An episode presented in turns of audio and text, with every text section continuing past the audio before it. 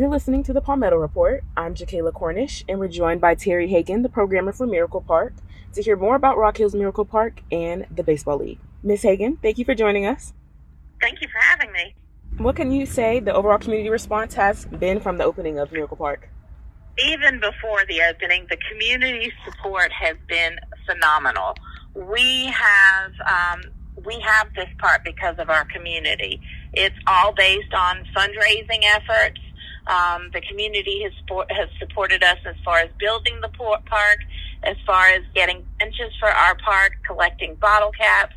But when the park opened, our busiest day was our grand opening back in September. Mm-hmm. And then this past Saturday, we had our grand opening day of Miracle League Baseball. And Miracle League Baseball is a league where children and adults with disabilities are paired with buddies and it is a completely volunteer run league.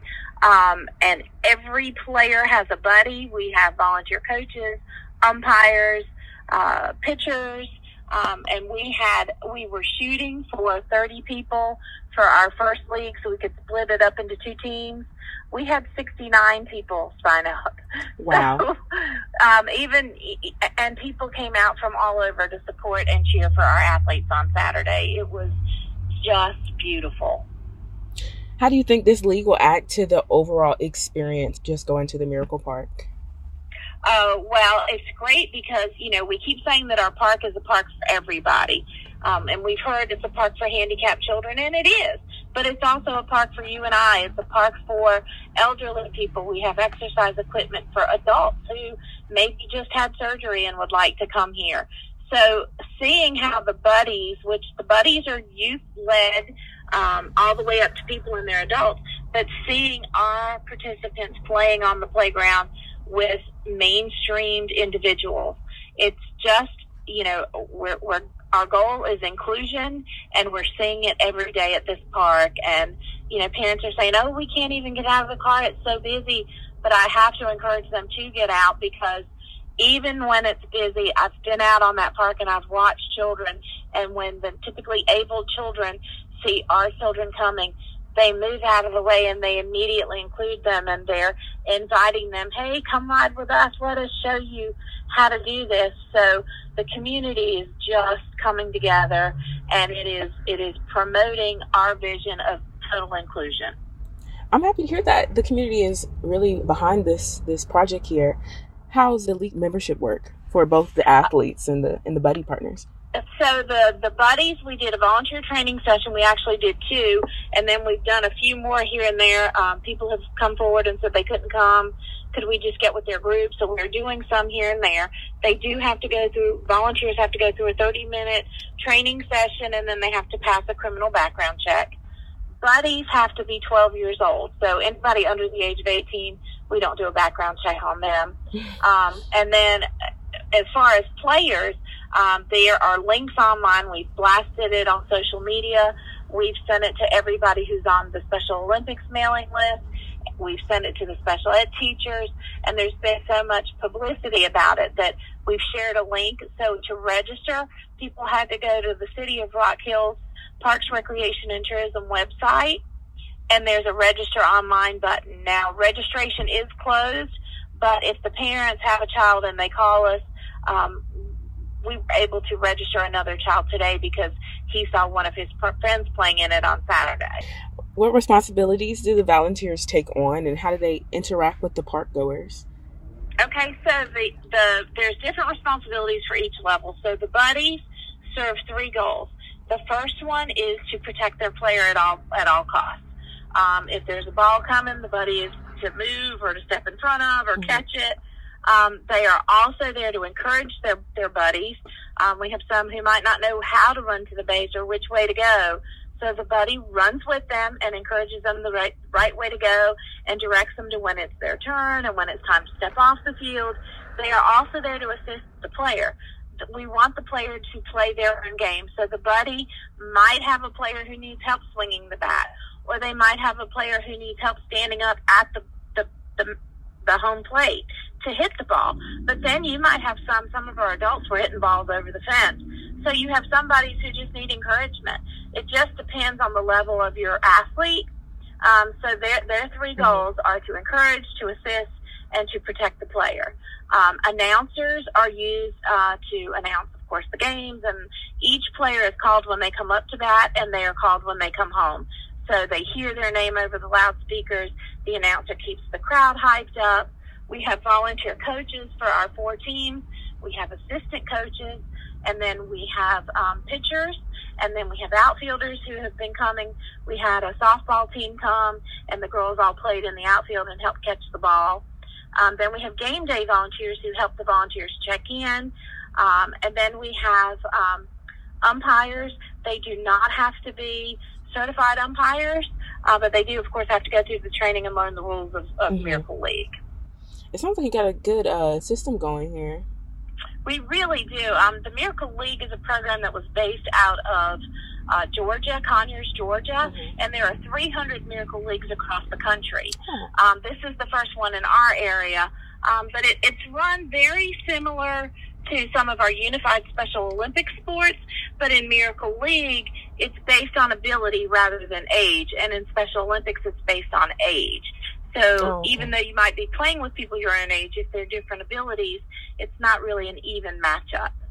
I understand. What um, expectations do you have for this season? And knowing that there are other leagues in different um, areas, do you see right. the community playing those games with the other teams? Yes. Now, this season, because so typically a season is eight weeks, but because the Miracle Park grand opening got postponed a little bit, mm-hmm. we said all along, as soon as we have a field ready, we're going to play this league. So this league is a little shorter. Um, so we're only playing for four weeks. We're playing every Saturday in October. So this league, because we ended up with four teams, we're playing locally. We're just playing each other. Um, however, we already have a team in Indian Trail, North Carolina, and in Charlotte, North Carolina that want to play, and we're going to play against each other. Um, the future for the park is to include another Miracle Field. So once we have two Miracle Fields up and running, we can play two games at once and we're going to encourage, you know, the city of Rock Hill is known for sports tourism. So we want to encourage other teams from across the state or from close states to come and play at our facility. And eventually we'd like to host one of the All-Star games. Um, you know, the sky's the limit with this league. You ever got big goals? I see that. we do. We do. Can we talk about uh, the the Pebbleflex material for the Miracle Field? Yes. So a Miracle Field is based on it is built on a foundation that is called Pebbleflex. It's very, very durable. It's also a little bouncy, and it doesn't hold water like, you know, if, if we have a grassy field, the water's going to ruin the day. Uh, Miracle Field drains a little quicker because they're these teeny tiny little pieces of plastic that are put together. You see Pebbleflex on a lot of playgrounds now, and it can be colored so it looks like a grass field with dirt and white bases, but it's all one level and it's bouncy. So if a child falls on it, they're not going to get harmed too badly because it's a little durable and it's bouncy, so that they're, they're it's not a rough surface where they might fall like on a gym floor or on concrete. Okay, so it's a little it's safer, you know. It's safer much safer and it's all flat and, and it's smooth and it's easy to roll a wheelchair or a walker over. You're not going to have a trip hazard or anything like that on Pebbleflex. Right. Okay. So it's it's pretty accommodating. I see that. Very accommodating. Are there any other parts of the the park that are customized elements oh, and, and features? Yes, the playground. Um, each piece of equipment is is handicap accessible. Um, we have picnic tables that are accessible. Uh, we have a sensory area. Um, our park is also the only park in the country that has ever been issued the gold level standard for universal design, which means how adaptable we are. Um, and that was our goal all along. We we remodeled a lot of pieces in our playground so that we could get that gold level of standard. And that's a, a real achievement there. That is a huge achievement, and we're so proud of it. Got to thank the community. Yes. How else can the community support the league in the Miracle Park? If they want to come out and cheer, if they want to volunteer, we have a sign up genius. If they'd like to volunteer, just go to the Rock, the Rock Hill Parks, Recreation, and Tourism page and click Miracle League, and it'll tell you how to volunteer. I can send out a sign up genius. We have um, each, we have two games each week, so we have a nine o'clock and a ten thirty game.